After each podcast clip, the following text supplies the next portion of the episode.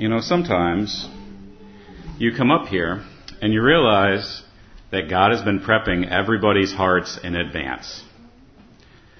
We spoke a lot or heard a lot this morning from the book of John, um, and specifically some, some things about Christ being the bread of life, and about, although if you had continued through all the way to verse 63 from where we were at, um, that was one of the things I thought about titling my sermon.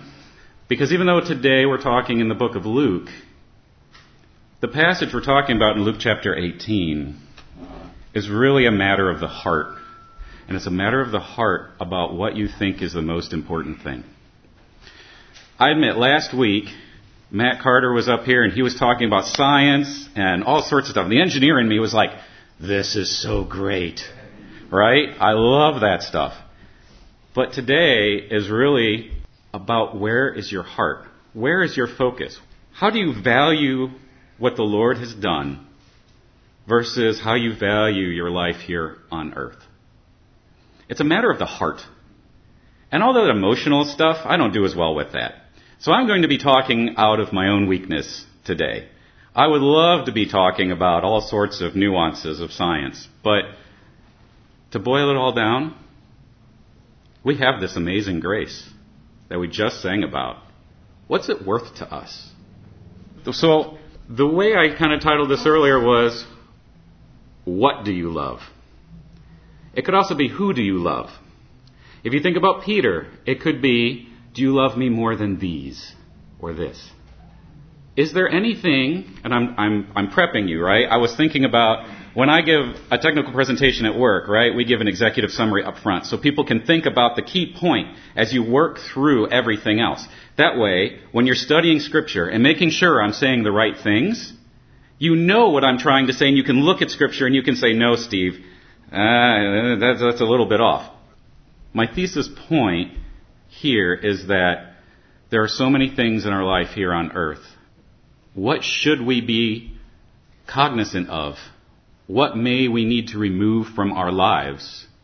Because Jesus and what he did on the cross is worth so much more than what we may value right now. That's a really difficult question.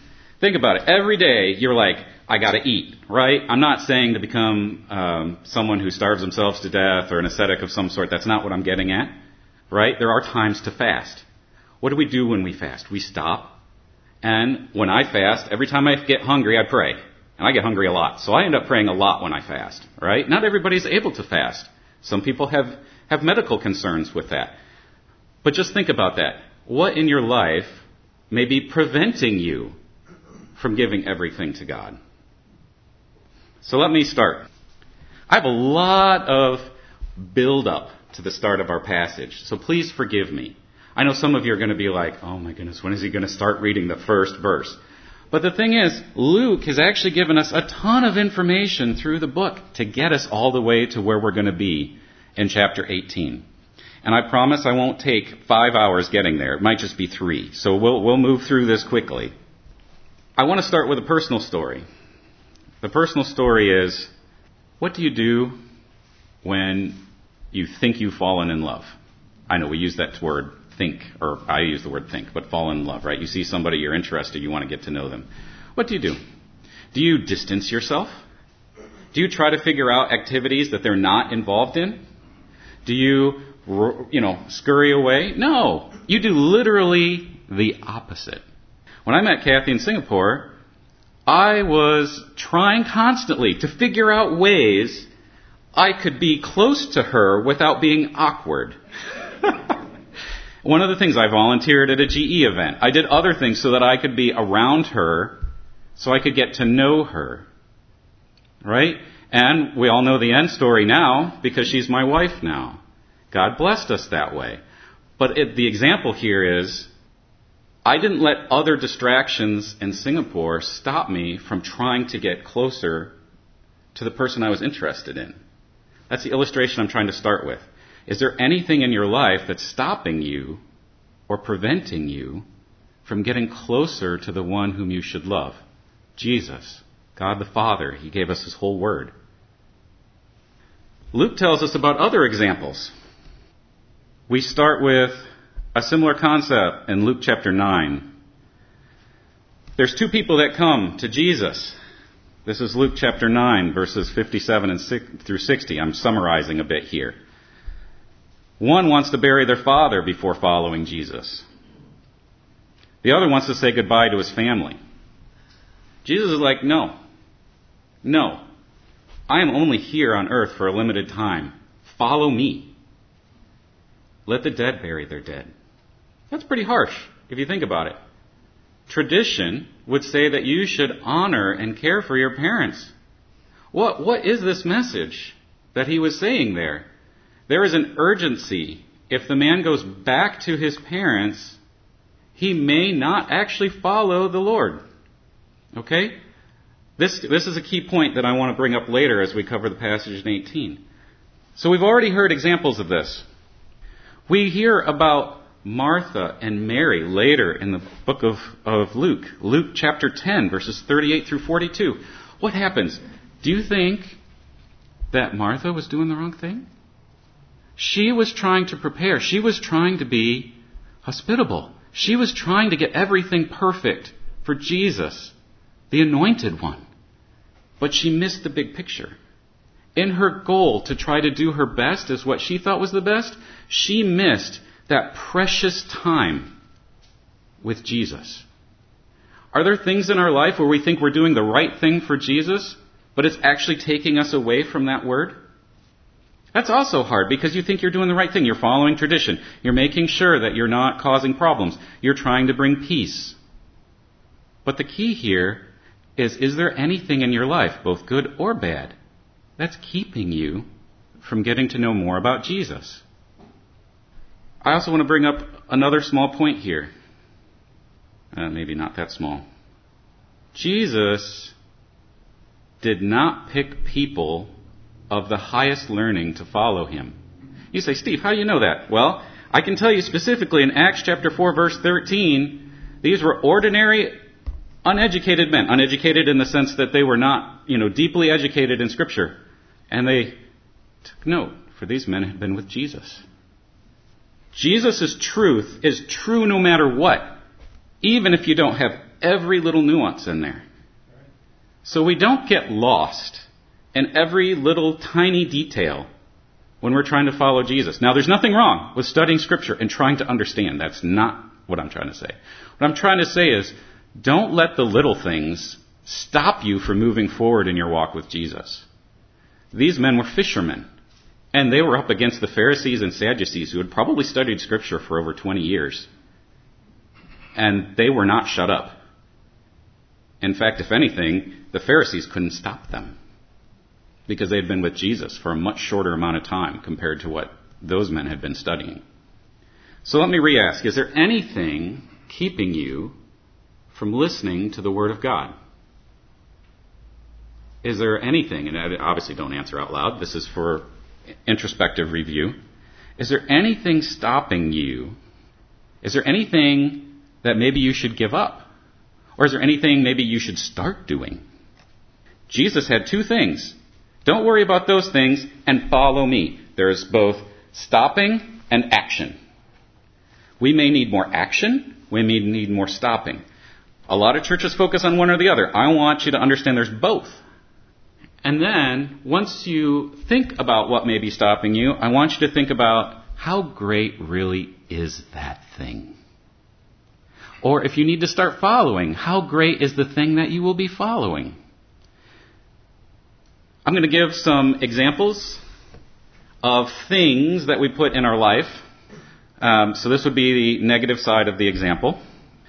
So many of you have heard the expression, that's the best thing since sliced bread.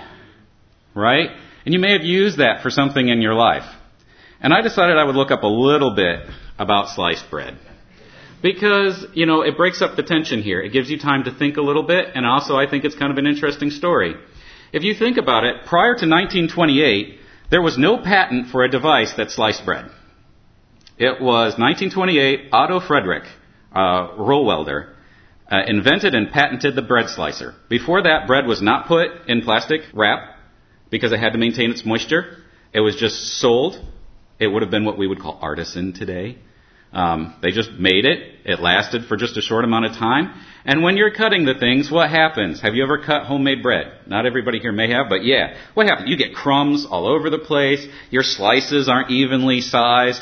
Could you imagine using a modern day toaster without having uniform sliced bread? It's, it's almost unfathomable. because when you're slicing, it gets all crooked and, you know, no matter what. So, the expression, that's the best thing since sliced bread. How much more valuable is Jesus and what he did than sliced bread? And that was just 1928, right? So before 1928, there was not, none of this concept of, of pre-sliced packaged bread. At least in the United States. I didn't see any other patents or anything else for that. The other thing that we often fill our lives with, uh, there was an entertainment section in the Chicago Tribune, uh, published April 19, 2021 and it was looking at generational differences and what we fill our time with based on some surveys. The number one item for uh, millennial and older generations, which I'm not going to go into what years that represents, all those things are, are kind of crazy anyways, but basically, think anybody who's probably around, what now, 25 or older, roughly, roughly, right? TV, number one. 49% of people said that was their, their big pastime. What's interesting is that the number one for what was considered Gen Z in this article was video games. So they actually do not watch nearly as much TV. They focus primarily on video gaming. And the number there was kind of interesting. 29%. The number one thing was video gaming. And then it was a slew of other things. It did not dwell on television. Now, the reason the article was put out is it's like, oh, advertisers are going to have a big issue, right? They've got to make us want something we don't already want. How do you reach out in order to make sure people are discontent to buy more things, right?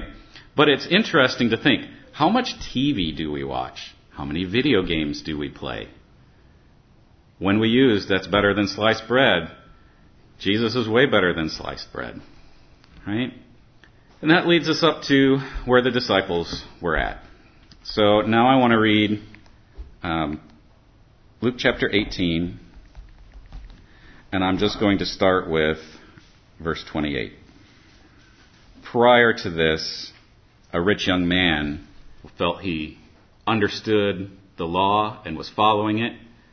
And Jesus said, All right, give everything to the poor and follow me. Remember, I said there's two parts there's the give up and then there's the action. And the ruler was sad. Why was he sad? What, shouldn't he be happy for eternal life? No. He was sad because he had to give up the comforts he had in this life to follow Jesus. So the disciples heard all this. And I love Peter. He's, he's so straightforward. Verse 28 Peter said to him, We have left all we had to follow you. All. What, what, what do you mean by all here? Remember, fishermen, boats. He dropped it. He left. All of his earthly wealth was probably wrapped up in his trade. Think about those who work regularly. Before retirement, what are you doing? You're trying to build up for retirement. You're, you're worried about, hey, how can I retire? What house am I going to live in? How am I going to provide for my family? What's going to happen? Disciples didn't have any of that. They'd given it up. They had left it all their jobs, their relatives. I, I don't know about immediate family. I, scripture's not real clear whether any of them were married or anything like that. But definitely extended family. Look, look at Jesus, even his hometown. They didn't like him very much when he came back. Um, I shouldn't say it that way, but we'll, it, it's definitely, uh, we'll cover that passage a little bit. They really had nothing. And we're reminded earlier in Luke chapter 9, Jesus sent out the 12 first, right? So this is Peter, this is the group. He told them to bring nothing. They had the clothes on their backs. So when Peter in verse 28 is talking about we've given up everything, he really means it. They were 100% reliant on what God was going to give them in order to do God's work. I admit, I don't know if I could do that. That's, that's been a big struggle. Could I really do that? Before I was married, before I had kids, I felt like maybe I could have. I think some of you know I wanted to actually go overseas and try to do missions work. I was willing to give up my job and to leave. Um, God blessed me in a different way, and I'm thankful for that. But now where I'm at, could I do that? I don't, I don't think so, and I don't think God's calling me to do that now. But that's what the disciples did. They understood that message, and listening and being with Jesus was so important that they left everything else behind. And God did provide for them, right? They, they went to all the different towns. They had nothing.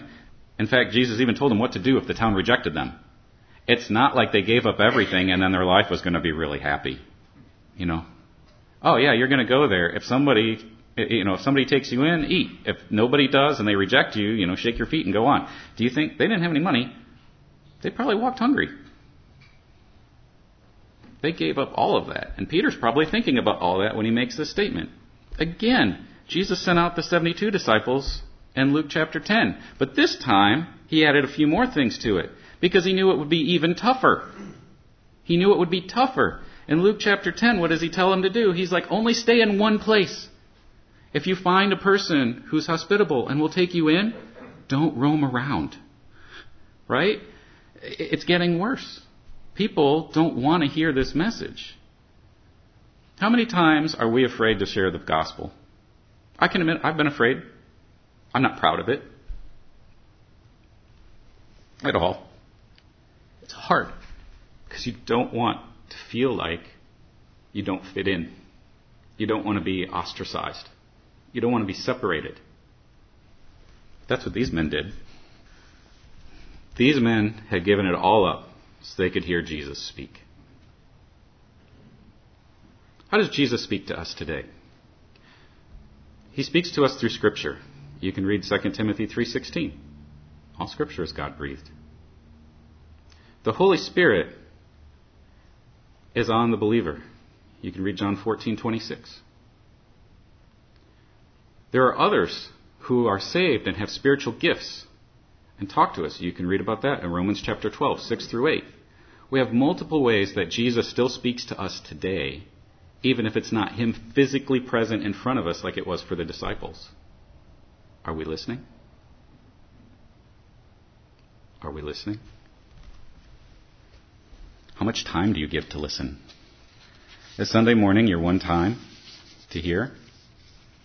That's an area I struggle too. The day gets busy. I'm at work all day long.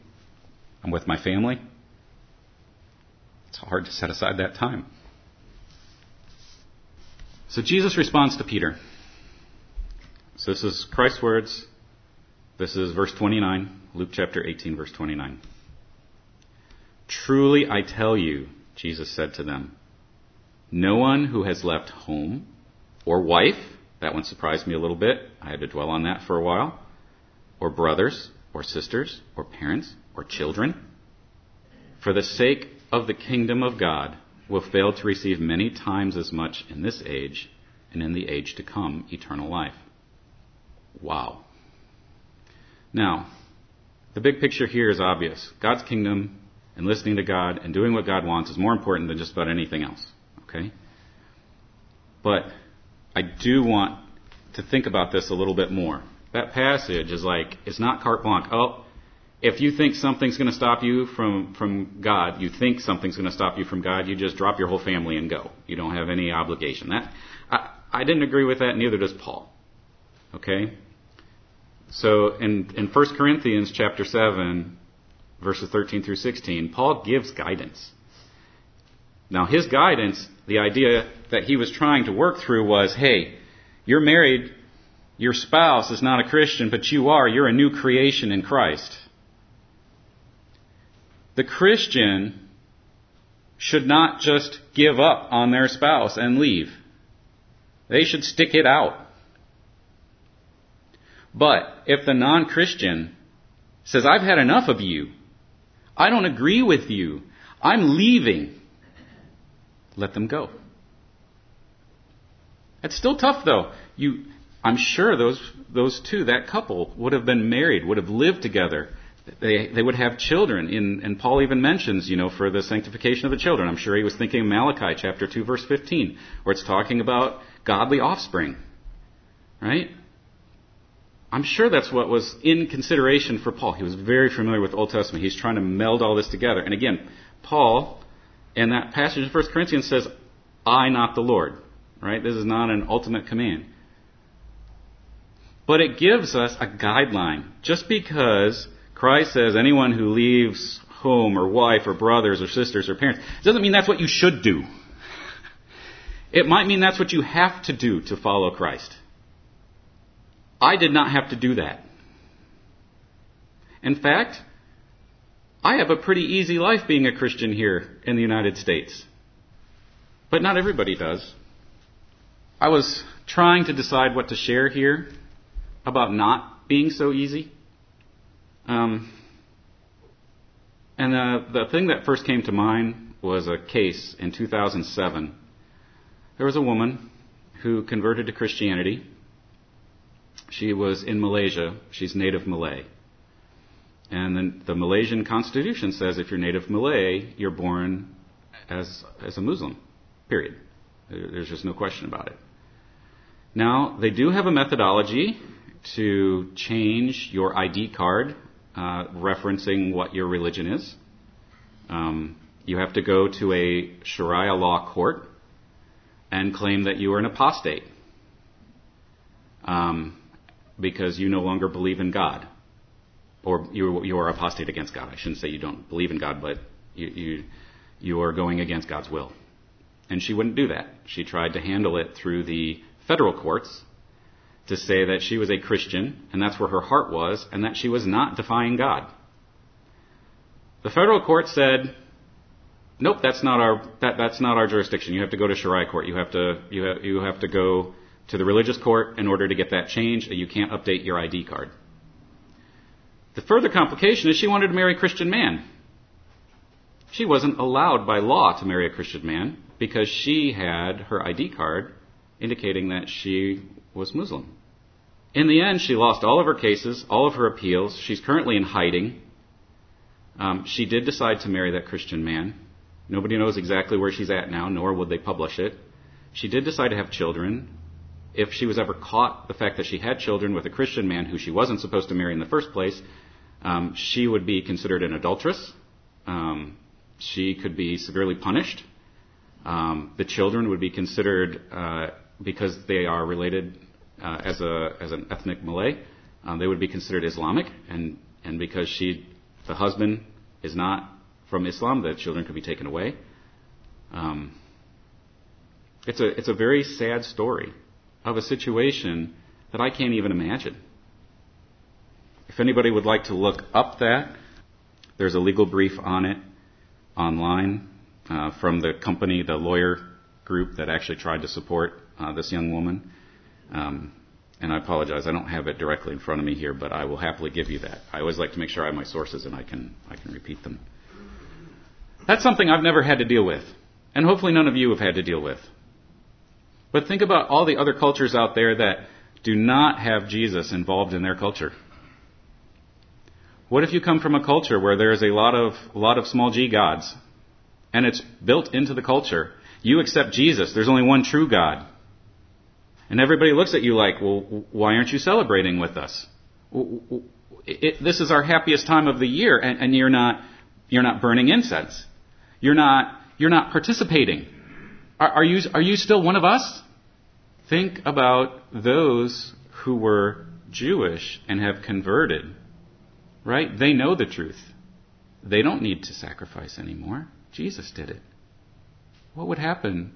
Are, are they, you know, all the things that can happen in their family. Are you really still one of us? Why aren't you practicing the way that we practice? I've never had to face that, and I'm glad, but it's a big issue. I don't know how well I would face that. I, that's just the honest truth. But you know what? That amazing grace, eternal life, is worth more than that suffering here on earth. Again, it's hard for me to fathom that, right?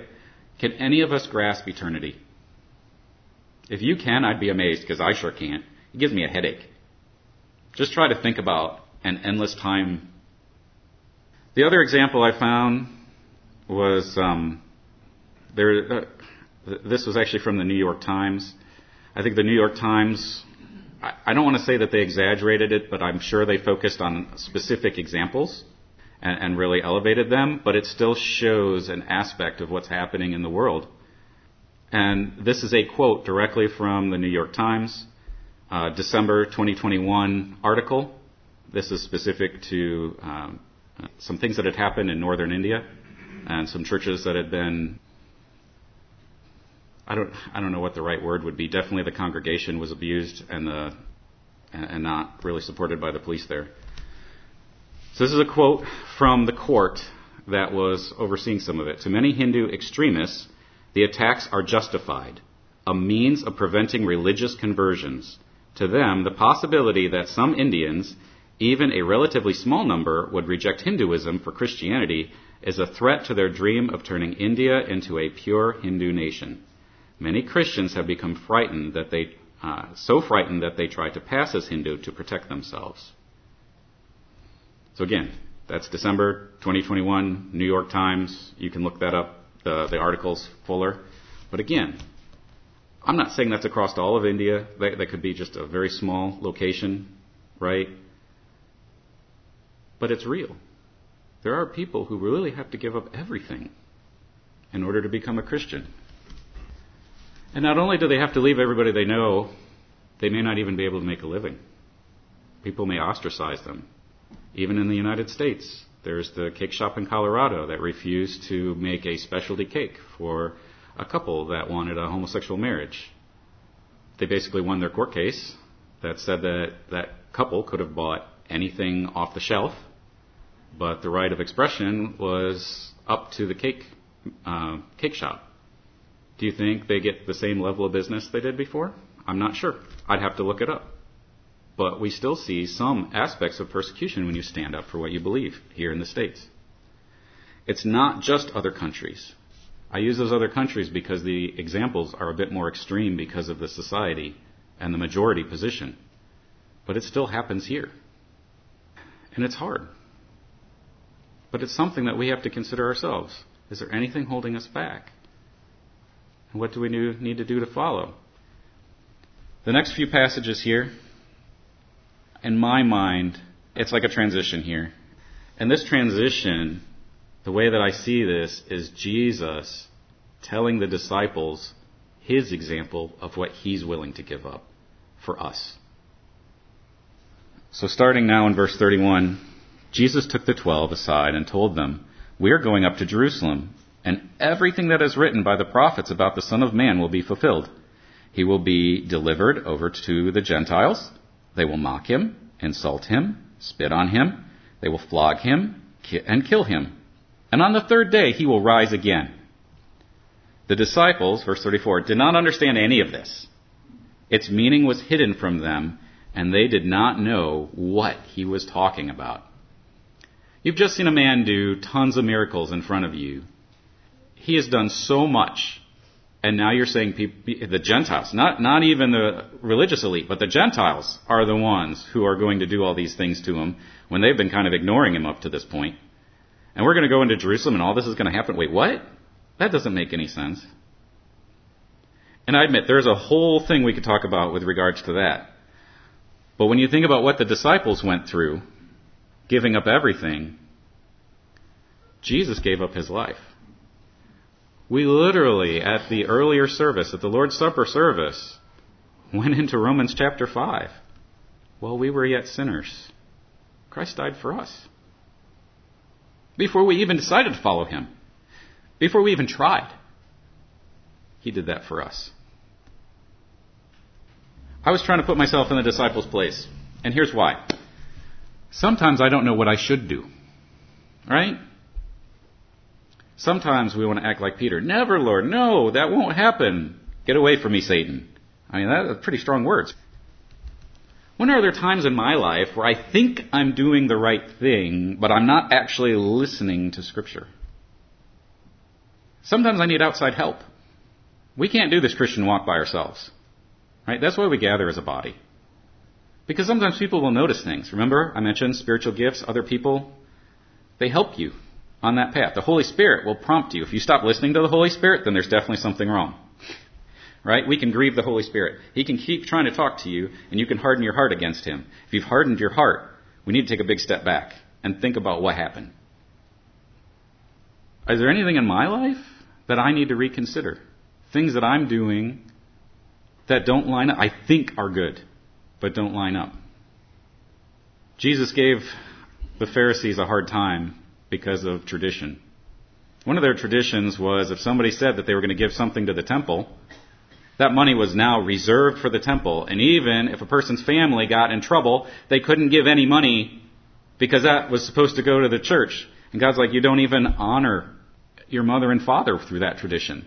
That's a tradition. Nowhere in Scripture does it say that. But you hold them to this rule that doesn't even match what Scripture says. Is there something like that in your life or my life? Something that we're holding on to from a tradition standpoint that we think is a good thing? We understand the big picture, but maybe the nuances of it are preventing us from following what God wants?